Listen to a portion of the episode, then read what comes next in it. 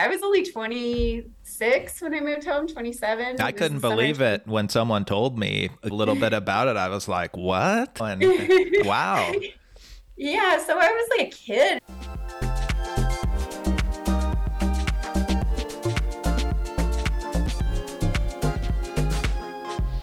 Rachel Jacobson, native Omaha, and is it, Rachel? Yep, I grew up here. Went to college in Illinois, then lived in New York after college, and then moved back. So I've been back here since I moved home to start film streams in 2005. Yes, we met long ago, but I remember when you came back to do film streams, I was very impressed. I thought, oh, this is a perfect thing that Omaha needs. How long were you in New York City for? I lived there 2000 to 2005. So I was there during 9 11. Yes. And were you there then too? I sure was, yes. Uh, yeah, no, I was having my early 20s and having a great time generally. right. I remember But I most of it.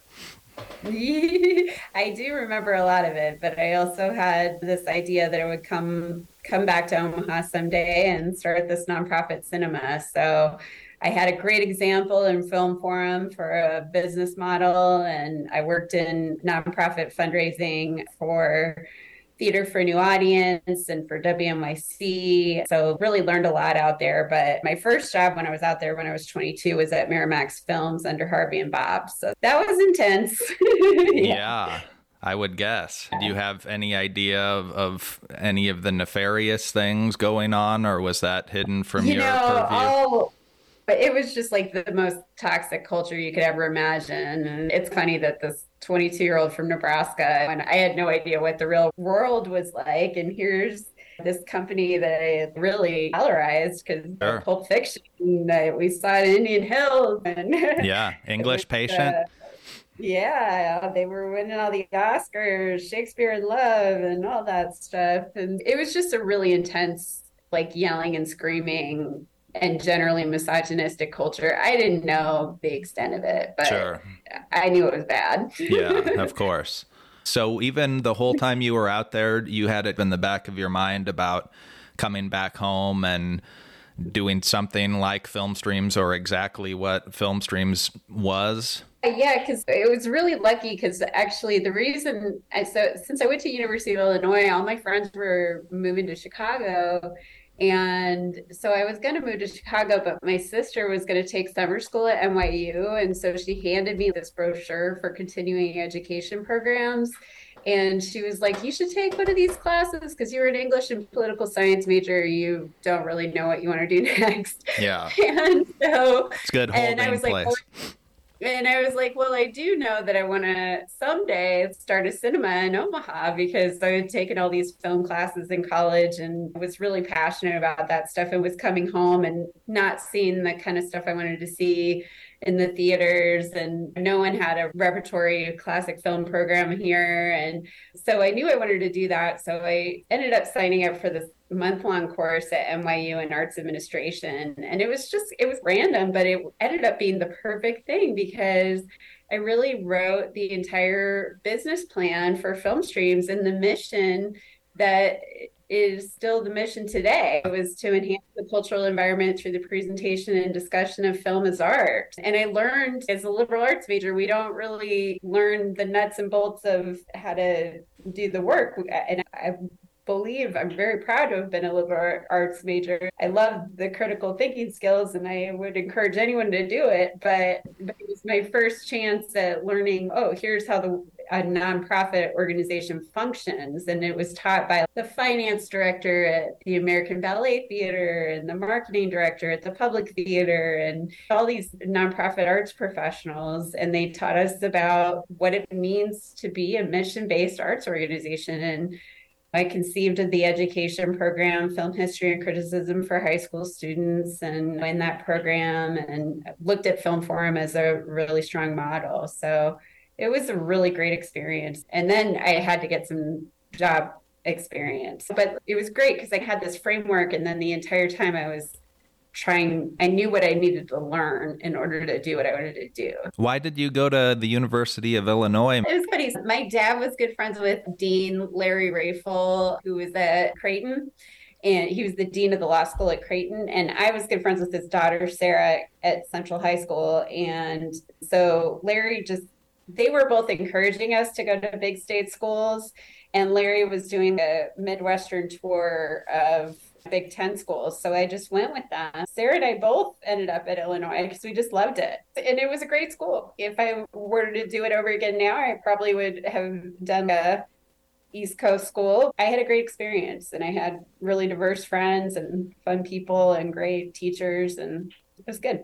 And Illinois had great film history and criticism classes too, documentary and French film. And okay. I took all sorts of classes, which were great. Yeah, I wondered if they had maybe a specialty program that is interesting. So, did you go straight from Illinois to the NYU program? Yeah, okay. I did. And then spending a month there, I just fell in love with the city and decided to move there instead of Chicago.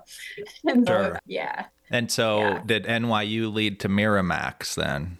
Not not directly, but that summer I actually went to see an Atom Egoyan film at this gallery in Soho with some friends, and the founder and executive director was introducing herself to everyone as we were coming in, and so I just had some resumes in my bag and I handed her a resume and she ended up hiring me. So I worked there for that summer and I had a great time. But meanwhile, I had a group of friends who had all graduated from Penn a year ahead of me, and they all had a lot of friends in the city and one of them had a friend who it was like the, the my resume just got passed along. Yeah. And it, this is 2000 it was boomtown so it was just a friend to friend and, yep.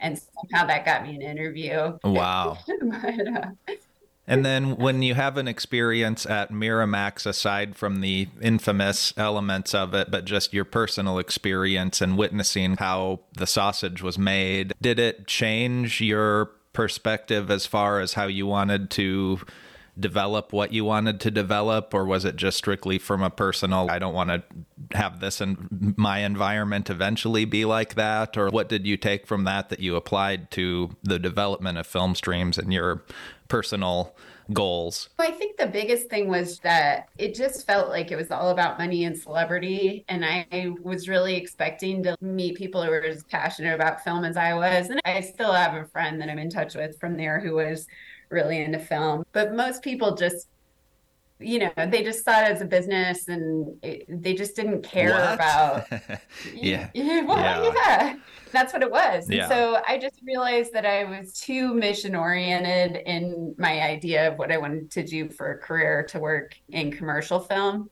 it just wasn't for me and i wanted to work with people who valued the work in the same way that i did so that definitely oriented me even more towards nonprofit and the nonprofit world.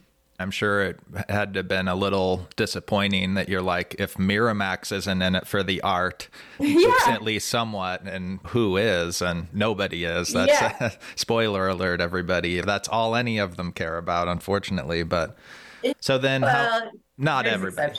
Yes. Yeah. And then speaking of one, I would say Alexander Payne. How were yeah. you in his orbit and how did you guys come to know each other? I was really lucky. So my last three years in New York, I was working at WNYC, which is the big public radio station there. And this is roundabout to Alexander. But I met Kurt Andersen. Kurt yeah. hosted 360 on WNYC, and I talked to him in the elevator a few times. I was like, I'm from Omaha. And he's, oh, okay, whatever. And then when my friends from Saddle Creek Records wanted to build the concert venue, and they were like, you should come home and do this, start up your thing. I emailed Kurt. I was like, I just gave I gave six months notice at WNYC. I loved that place so much. Yeah. Um, but I said, "This is what I'm working on. Would you want to talk about it?" And he was totally open to it. So he was our first advisory board member and then I moved home in June of 2005 and just started meeting with everyone I could. Uh, and everyone I would meet with would give me a list of 10 or 15 names of people that I should talk to. Everyone was so generous. And one of those people early on, of course, was Todd Simon. And he's the head of Omaha Steaks, who's a huge art supporter here. And he, in our meeting, called Alexander sell and just said, I'm with this woman who's going to start this nonprofit cinema here, and I think you should talk to her. And then I think Susie Buffett also called him because I had met with her. And so I think between the two of them and Kurt's name and the Saddle Creek thing and all of that together, he finally called me. And I remember Filmstream's phone number is still 402 933 0529. That was my number in my little Dundee apartment. wow. and I remember he called and left a message on, I have a straight up answering machine still in 2005. We still had landlines. I remember those, and, yes. and he left a message. And then when I finally got in touch with him, and he wrote me a great email too. He actually forwarded me the first email I sent him a few years ago. It was fun to see. I'm sure. But then when he called me, he was calling from Cannes. He was calling from the film festival, I think. Oh, and wow. I think yeah and my voice was shaking i was so nervous and but then he was like we're gonna meet up next time i'm in town. And we met up at travato's and we just he was so kind and so awesome and so excited about what we're doing. And he was just like i want to help. How can i help? What can i do? And i said you can join the board. And he said okay. And i said you can give money. And he said okay. And wow. i said and you can curate our first film series. And he said i'll do it. So he did it all. And he was really really a co-founder. Like he was so engaged with it all. He was just wonderful. He invited me. There's a film archive in Rochester called the George Eastman House, the Kodak yep. guy, and they've got a huge archive of 35 millimeter prints. And he had become friends with the curator, so he invited me for a weekend with him and his friends while the theater was still being built and we just watched movies from eight in the morning until 11 at night from the archive wow. for the weekend and it was so cool. There's nothing before 1955 i don't think so it was a really cool experience and all stuff that was impossible to get. You could so, write a book that's a whole separate nyu course you could teach i'm sure just after that. Seriously like you're saying he is real deal cares very deeply about film. He's a true cinephile and he loves the art form. And he loves Omaha. Film Streams isn't just about film, it's about Omaha too. It's about our partnerships that are placed in the cultural environment, it's about how we can build community around film. And so I think he got that right away and loved it you'd have to say that was the dream start for film streams. How could it have gone better almost, right? Or, or... I yeah, and I've got to mention too, my late father was really supportive of everything from the beginning, and he was our first board chair, and he was just super high energy around it, and loved the idea of me coming home, but also loved movies and had served on a lot of nonprofit boards, and so he really did a great job of recruiting people, uh, helping to recruit people to the board, and helping to fundraise and stuff like that in a way that made it fun and engaging, and really